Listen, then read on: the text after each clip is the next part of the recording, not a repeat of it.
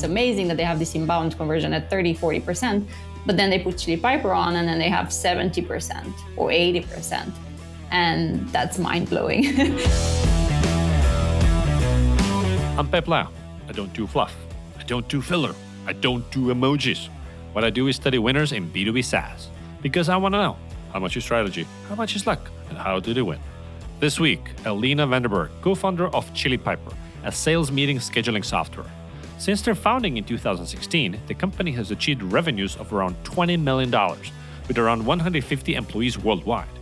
In their recent Series B, their valuation was something like a 20x multiplier on their ARR due to their crazy high net revenue retention. In this episode, we talk about creating a must have product by taking human weakness out of a key business problem. We hear about having the knowledge, drive, and attention to detail to create a product category leaders wouldn't take a risk on. And we hear about becoming indispensable to customers by being a tool they simply can't do without. Let's get into it. Alina, tell me about the first insight you had about the market before building Chili Piper. We knew that we wanted to get into sales and marketing. We didn't know exactly how we're going to start entering this market, and we knew that it was quite uh, fragmented and, and, and crowded space. But we had the first client pay upfront to solving a very specific problem that they had. And before we accepted that as a project, we just asked around if others had the same problem to make sure that it was something that people would pay for, which was as soon as you have a prospect on the phone and you want to move them further in the process, because it's very time sensitive and they say yes i want to talk to and get a demo or i want to onboard or whatever that next step was they had to be handoff so there has to be a handoff to happen in within the revenue teams. And it had to be an equitable handoff that had quite a lot of complex rules in place and you wanted to make that transfer and handoff as smooth as possible so that you say yeah you can talk tomorrow at 3.30 with joe. Uh, let me book to you and let me make sure that you get the invite instead of you having to fiddle over some spreadsheets and do some mathematical formula to figure out if uh, joe really should get that next uh, meeting on the books or he has too many opportunities or he has too few or he's in the right region or he's not in the right industry etc so our tool at the beginning did that when um, a rep would get somebody interested on the phone to get a demo, we would hand them off to the right team member on the spot. So it was like a, what we call at that time a hot handoff. and it could also happen so that you could hand them off on the spot so that they can speak immediately to somebody if they would be interested on the spot. So the handoff or the transition from an SDR to account executive took too long because of complicated rules, and you guys solved this one specific problem. Exactly. And before, again, before we uh, put our brains into solving that specific problem, we made sure to ask around if many people had that same exact problem. And we turned out that a lot of teams, there was a lot of uh, tension, especially between SDRs and AEs, that the handoff was not equitable, that some SDRs would favorite some certain account executives because of better closure rates, and then they would have a commission based on closure, or uh, just because they were friends and they would want that person to get uh, more bookings. So there was always this conflict between the manager of account executives and the manager of SDRs that would say, okay, this process not working, much better to put some automation in place rather than leave it up to chance. And by solving it to software, you'd not only solve some human tensions, but at the same time, uh, the process would get smoother because the prospect would not have to wait on the phone or on the email or whatever the place was to wait to get um, the next uh, interaction with the company. So it was solving two problems in one. So the sales tech landscape is, you know, insanely competitive. So many tools. And you know, classical VC critique could be this is a feature, not a product. Yet you went on to to build it. How soon before you were sure that oh, this we're onto something. This is going to work.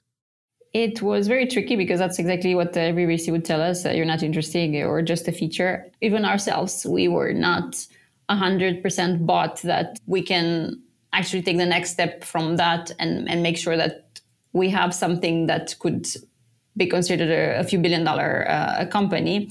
But as soon as we understood the jobs to be had for each one of these roles, we understood that there was much more to it. There were many more entry points where an inbound lead comes in that needs immediate help, that helps automate that conversion and then accelerate it. And then all of a sudden it hit us shit, this is huge because we are doubling conversion rates. And so you spend the same money as a marketer, but you get double the pipeline without doing anything extra, just paying Chili Piper a few extra dollars there a month. It was like the light bulb uh, switch. As that realization came to fruition, many other use cases around that inbound conversion came through uh, to us, and then we solved for them one by one by one until our product became very sticky. And we have an, an amazing uh, retention for our customers because as soon as they put Chili Piper they don't want to take it out. Because it just works. It actually increases the demo sales conversion rates it doubles their conversion rates for inbound. So you, you, you can imagine everybody's super happy about their inbound conversion rate. We say oh we close at 40% we close at 30% compared to outbound which is whatever 16% 15% 11% whatever they have. So they compare it with that. So it's double. It's amazing that they have this inbound conversion at 30 40% but then they put chili piper on and then they have 70% or 80% and that's mind-blowing chili piper is a fantastic case study on how to build a successful company the main thing the value they add is unquestionable and easily demonstrable for b2b saas Time to value is a critical metric, and they absolutely deliver on it. Their customers are more successful using their tool, and that is the main thing to optimize your business for. You can have the best marketing in the world, but it doesn't matter if a tool doesn't deliver. Chili Piper's annual net revenue retention is around 160%, meaning even if they don't get a single new customer, their business will grow 60% year over year. Jason Lemkin has said that if you are at 10 million ARR, growing 100% with 150% net revenue retention, then you have already built a unicorn in waiting. No one actually even understood the power of recurring revenue, I don't think, till 2017. And now every prospectus that you read today, you know that the headline metric is NRR NDR, right? Every single company, it's their headline metric. So we sold uh, EchoSign Adobe Sign to Adobe in 2011. It was 10 million at the time we signed the deal. It was 12 million AR when it closed, and we had 28% market share. Okay. Today, I'm guessing it's less than half that, 13%. That's a tough drop, but it's 250 million of ARR. So even if you lost market, you don't even have to gain market share yeah. if yeah. you have 120% NRR. That 120% NRR carried a $10 million business to 250 million even with market share loss, right? You know, that would be at least a 10 or billion dollar company today on its own, right? And that's with a market share loss, but with high NRR. Was the success immediate? Like, did it work right away? I wish, even though the value proposition was obvious to everybody, and even though it's a no brainer, like I, I, just mentioned, everybody had a hard time believing it because it seems too good to be true. So they would be reluctant, oh, I have to change my Marketo rules, or I have to change my Pardot rules, or I have to change my HubSpot rules. I don't want to go through it. And by the end of it, maybe it won't even happen, that conversion. We said you can try it on just this funnel on your website, just this form that, that comes through, and then you can book it with Chili Piper and see what's going on. And you don't have to make a big commitment. You can just make it with your small SDR team or something different. And people will say, okay, fine, this seems like a smaller change. They would try it on just one part of the website, and then immediately uh, the light bulb would come on and they would put it everywhere. I spent almost a decade of my career in experimentation. One thing I've learned when you sell change, there will be resistance. Status quo is sticky, and some people really want things to stay as they are. So instead, sell experimentation. This is not a change, we're just running an experiment. Most people like to think of themselves as data informed, open minded. So they won't fight you on an experiment, at least not as hard. Of course, now you got to bring the data that the change would drive better results. How did you get your uh, first set of customers? We would go to events where we knew that uh, potential buyers uh, would hang, and we would say, Hey, do you have this problem? Yes, we do. Do you want to solve it? Sure, let's try. So at the beginning, it was a lot of sure, let's try. Um, just by seeing uh, myself and Nicola everywhere they would go, they would think maybe, maybe, these people are onto something. Uh, but because from the very beginning, we got uh, people that were quite influential in their industry and people who were quite advanced in their tech stack and in the things that they would experiment. So the early adopters, it was easier to say, oh, you know that Greenhouse did it, or you know that Square did it, and that would make things more comfortable for them to try it out. Were these uh, first set of customers, the influential customers, were they also like generating a lot of word of mouth? Was did you do anything intentional to get the virality, so to speak? I think that it's something that marketers understand but don't understand at the same time, which is that there is a dark funnel that's happening. People talking a lot behind your paywalls and be- behind your ads and behind everything that you might do that's visible. That's what happened to us in the early days. It was a lot of a strong dark funnel that was happening. Brand ambassadors, respected individuals and early adopters, are a powerful lever in their own right. G, also known as Guillaume Cabane, co-founder of Hypergrowth Partners, put it well in episode 10 of How to Win. What makes your audience care? What makes them resonate? And there's only one thing that makes them really resonate, right? It's social proof and the fact that I will see that, hey, like, I know this person. If you think of like a leader in marketing, let's say Udi from Gong, I respect Udi, great leader. And I feel if I see Udi saying good things about this product, it's probably legit. Now, even more important, if you compete with Gong, and you see Gong using this product, you're like, I want to know. So one of my key strategies has been to try and present not the customers that they may know, but the competitors that are using my product that they might have. Going back to that initial VC critique, this is a feature, not a product. So essentially, once you started getting some success, were you afraid that like the big players, uh, maybe Salesforce or whoever, is going to build what you built. How did you think about ensuring, you know, long-term competitive advantage? It's a question that I would get a lot, even from journalists and from VCs. Hey, isn't X going to copy you? Because it's so easy to copy because it's so such a no-brainer product. I would say yeah, Google can copy everybody, Salesforce can copy everybody. Uh, there's no doubt that they can because they have the cash in the bank and the resources to implement on it. But you have to understand that in each one of these activities or product builds, you have to have a driving force behind it, somebody who really wants to make it happen and has the skills to actually bring it to fruition and execution. And you have to understand so many facets of that particular problem that's so personalized to that particular persona that the likelihood of that happening is very low. I mean, Google had so many failed projects, and I'm sure Salesforce has had so many uh, failed projects because of that. Why small businesses and startups have room in the market? Big companies need to hit certain growth rates. For a 40 million a year organization to grow at 25% year over year, it needs to find another $10 million of business. A $1 billion a year company needs to find another 250 million. Your niche ain't gonna do that, so they don't care. So just building the feature is not enough. You also need somebody to evangelize and and market and tell the story.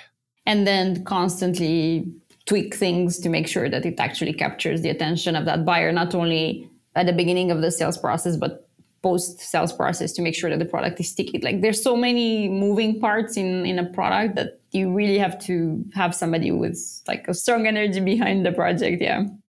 As you're thinking about the future, the competition is probably going to get more stiff down the line.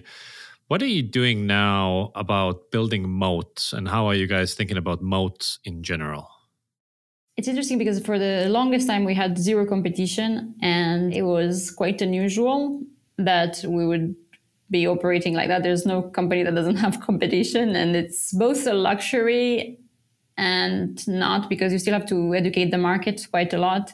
When you have competitors that are starting to copy what you do, which is what's happening to us, there's a benefit to that because they're going and they're saying, oh, you should do that. And it's not only Chili Piper who tells you that you should optimize your conversion. There's also X, Y, and Z that tell you that.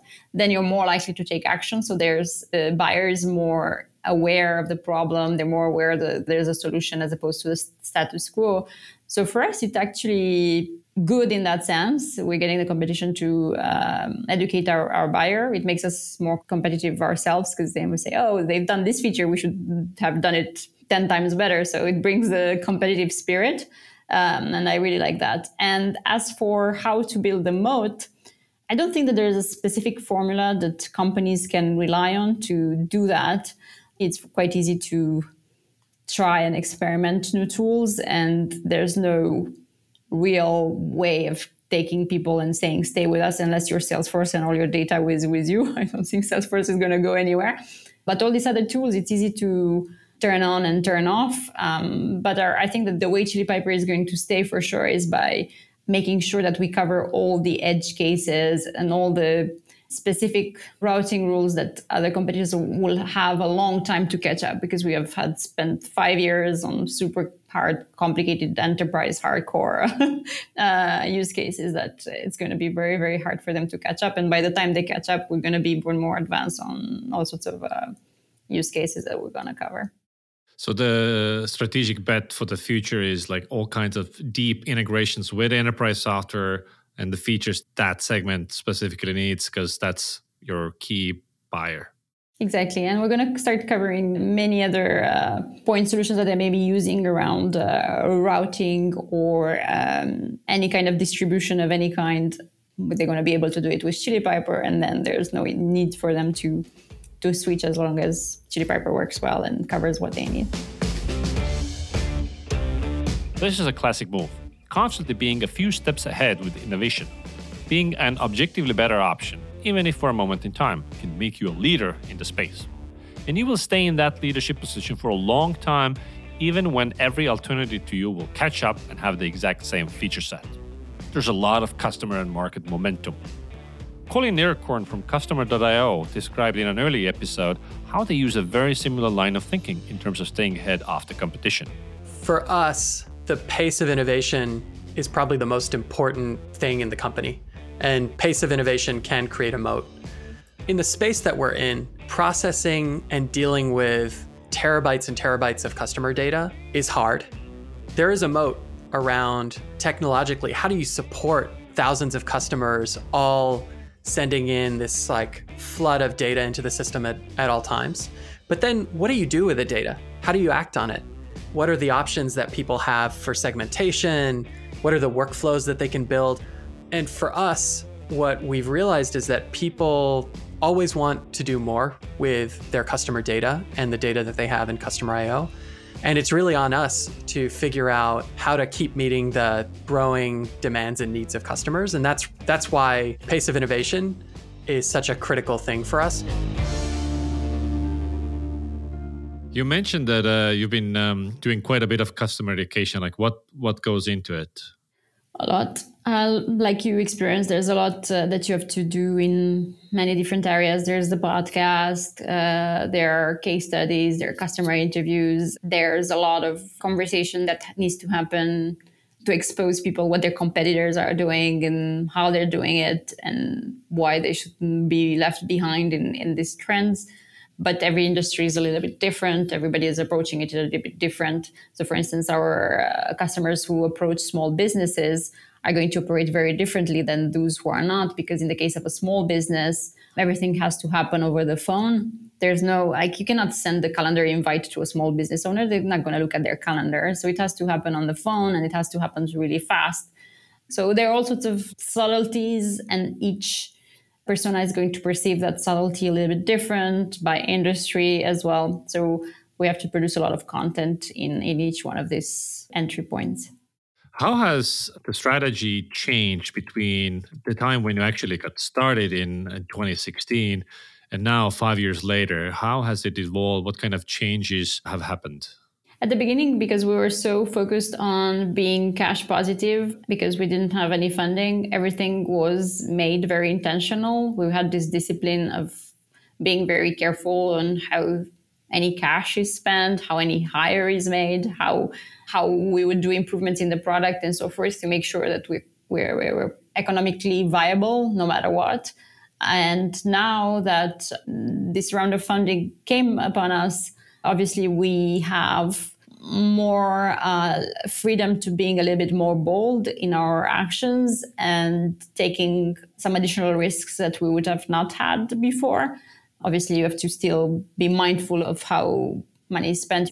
It, it gave us that courage, and at the same time, it allows us to have a faster penetration, right? So we, we can get uh, more clients faster. When you guys raised your Series B, um, it was impressive to a lot of people. Like the multiplier on your ARR was high. And this was because of your very high net revenue retention. I think you said it's 159%. How'd you get there? Uh, for us, it's harder to get in the account because people are used to status quo, not doing anything. But once they put Chili Piper on, they don't want to take it out because it hurts badly their revenue. As soon as one meeting doesn't happen because there's some sort of JavaScript error anywhere, or somewhere, they notice and they they don't realize how life was before Chili Piper when that, that lead was in the books. So it becomes very a very sensitive topic and it becomes one that you don't want to mess up with anymore. So you don't want to take it out. And then if your pipeline grows and you hire more salespeople, and it snowballs with Chili Piper, right? So we bring uh, more revenues to the revenue teams, which in case hire they hire more revenue people, in case which means that they pay us more. We now find ourselves entering a new era, the retention economy. Companies that ignore this are going out of business. If you combine high cost of customer acquisition with low retention, that is death. Chasing quick revenue over lifetime value, community, and relationships is not sustainable. Strong retention and customer relationships is how you win in this new world. VCs and private equity give far higher valuations to companies with strong retention rates. To thrive in this new reality, we need a shift in our thinking. A sole focus on conversion rates is flawed. Instead, we need to consider the full customer experience, the brand, and focus on down funnel metrics like customer lifetime value, net revenue retention, and purchasing frequency. So there's a beautiful uh, flywheel there. What's a typical or what's a good uh, team size that brings you on? Like, and what's too little? It depends a lot on the volume of leads that people are getting on their websites. If you get one lead every two days, it doesn't make any sense to you call them right away. You're on top of them. you make sure that they're they're served uh, with a VIP carpet. But uh, as, as soon as you have a certain uh, amount of leads coming through your website, then we make our life much easier. But it becomes painful around 10 salespeople. That's when it becomes really painful and you really want to fix the problem. So it depends on the circumstance. So now that you, you raised money, you have more resources. So what exactly is going to change? Okay, you can spend more money on ads and hire more salespeople. What else is changing? So that's happening. Then our marketing strategies are changing course as well. We're going to do uh, many more things that we weren't able to do before. And even on the product, because I'm the product side of the funding company. So there's Nicola, who's in charge of all the operations and sales and marketing. There's Alina, me, who's uh, responsible for the product and the engineering. On the product side, it pains me that I cannot have that individual conversation with the buyer and that individual con- conversation with the people using our, our platform because that's where the insights would come. Now I have to collect those insights at scale so I have to be in thousands of conversations that are happening in a way that makes sense. So I can keep that strategy the same at the same pace as I did when I was just myself listening to each one of these calls. And it's not easy to come up with a, with a good method to create those insights to come from all the pipers that we have at Chili Piper and turn it into into a bigger scale uh, feedback gathering. But that's like where I am right now on figuring out how to put those systems in place. Do you have an example of how you collected insights, your light bulb went on, decided to build something, and it also worked? Uh, so we have all sorts of alerts um, that we put on all the recordings that we have for uh, when certain key words are being mentioned on calls so that I can go in and then pinpoint, okay, they asked in that way, but why did they ask in that way? Did something change in the market? An example would be our events product. We had a product that would help people book meetings at events in person, and then COVID hit, uh, so we had to put that uh, product under mothballing. So we had a trigger on people asking us about events, and as soon as we started hearing that on calls, we brought back the product from the shelf, and now we're dusting it off and say, okay, let's make sure that this product works for this environment. But it was because of these triggers on calls that we understood that the market was thinking back about events. Over the last five years, what were some of the bets that didn't pay off? Maybe some product bets or, or marketing strategy wise, anything that just didn't pan out? Well, that's an example, I guess. The events product uh, being launched a few months just before the pandemic hit. Uh, we spent a lot of time into making that work, maybe about a year. Uh, we had it live for a few months and then boom, everything shut down, and all these people were that were planning events before they were trying to scramble and figure their new lives and new strategies. That was tough. That was tough because we had a big pipeline and big revenue projections from it. Making bets is hard. We want to predict what will happen, so typically companies try to gather as much data as possible to increase the odds of making the right call. We have more data than ever, so we're data rich but often insight poor. Information is collected, but insight is connected. Even more, data and insights can easily become a burden, both emotionally and practically. Everybody's super busy and has more priorities than they should. Crunching through data is not how most want to nor can afford to spend their day. Folks commissioning research are deluged by presentation, which is often undigested and even indigestible material. Data, both the lack of it and the abundance of, are causing anxiety. There's a deep fear that somewhere there's more data that I could have looked at and then gathered before making the decision. On top of it, this can result in delaying taking action, sitting on a decision and making no progress at all. Decision making is progress, so it's complicated. That said, separate decisions from outcomes. A good decision might still end in an undesirable outcome, and a bad decision might work out great. This was a massive insight from the book Thinking in Bets by a former poker player, Annie Duke. Changed my thinking about decision making. If we were more explicit in actually just making clear that every decision that we make is a bet, we would actually be better off and it would create a lot more open mindedness. You can only make the one decision, and you're deciding that whatever you have to invest, and it doesn't have to be money, it can be your health, your happiness, your time, whatever it might be. Usually it's all of the above whatever you're investing in the decision that you you actually go with that that's going to hurdle you to the best set of possible futures as compared to any other decision that you might make and that's really what you're doing when when you're betting is you're making it explicit that a decision is a bet informed by your beliefs on a set of you know possible futures that you might be hurdling yourself to so once we kind of understand that frame I think that it actually can help us overcome some of these problems that we have with decision making. You guys started uh, 25 bucks a month. It was very cheap. How has your pricing strategy evolved over time? I think that having something that costs at an affordable price pays good dividends and not at the same time. The reason why we had to start so low is because people had this reference of Calendly, because people perceived us as being a Calendly alternative because scheduling, that's part of our distribution. Calendly was has a free license, they have a $15 license. I don't but they would come from a low pricing point and we were almost double, so we had to start low.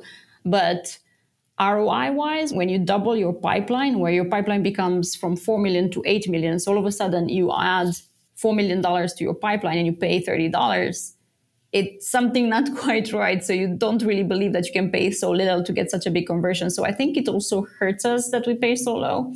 And we, there's so much at stake on that solution. So for sure, it comes with good and the bad, that kind of pricing strategy.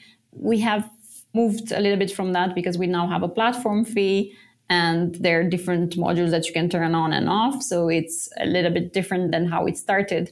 But there's one thing that's kept with us and something that's very few companies do. actually i don't know of maybe one mother that have transparent pricing whatever pricing we have on our website everybody pays there's no exception there's uh, the big guy who with a thousand licenses pays the same exact price as, as the guy who has only three licenses. And there's no exception to that. There's no negotiation. There's no behind the scenes pricing. There's no uh, discount. There's nothing. That's what you pay. And uh, our account executives are a little bit mad at us because at the end of the month they have no leverage to close that deal. And a lot of buyers still wait for that end of the month discount but at the same time it makes their life easier because they know that they can't do 25% 30% depending on how the wind blows right and you never quite know which which discount of the day you're getting so there's none of that Taking uh, five to 10 years into the future, like what are the bets you are making to be competitive also 10 years from now? We're going to bring Chili Piper on ready to be IPO'd. I don't know if it's going to happen three years, five years, seven years, somewhere around there. But in the meantime, we want to make sure that we have an impact on our employees. And also, we have put some money aside for a foundation that has a clear mission of helping people. Uh, break through diversity and, and ending violence at work or otherwise. We were in many countries and many cities. I think we're in 90 cities by now, and I think we're 30 countries. So it's a quite it's a quite diverse uh, set of people.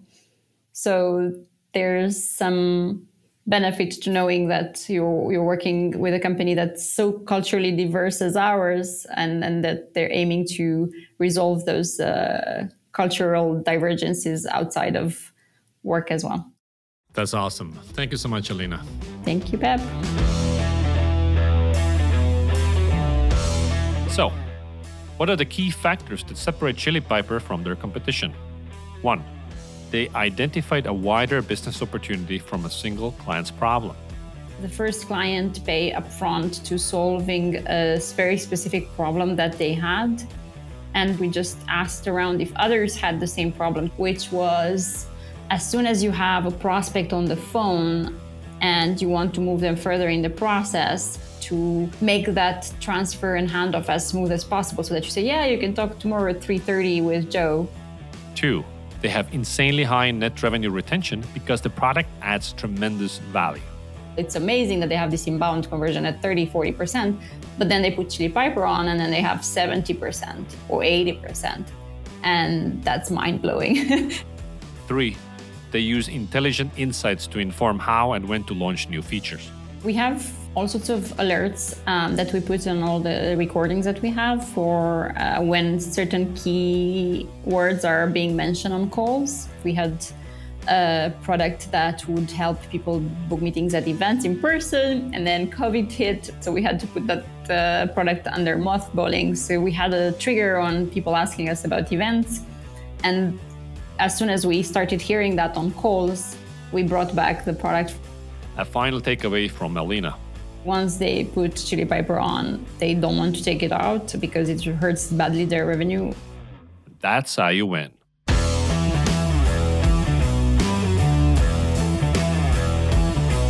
I'm Peep Laja. For more tips on how to win, follow me on LinkedIn or Twitter. Thanks for listening.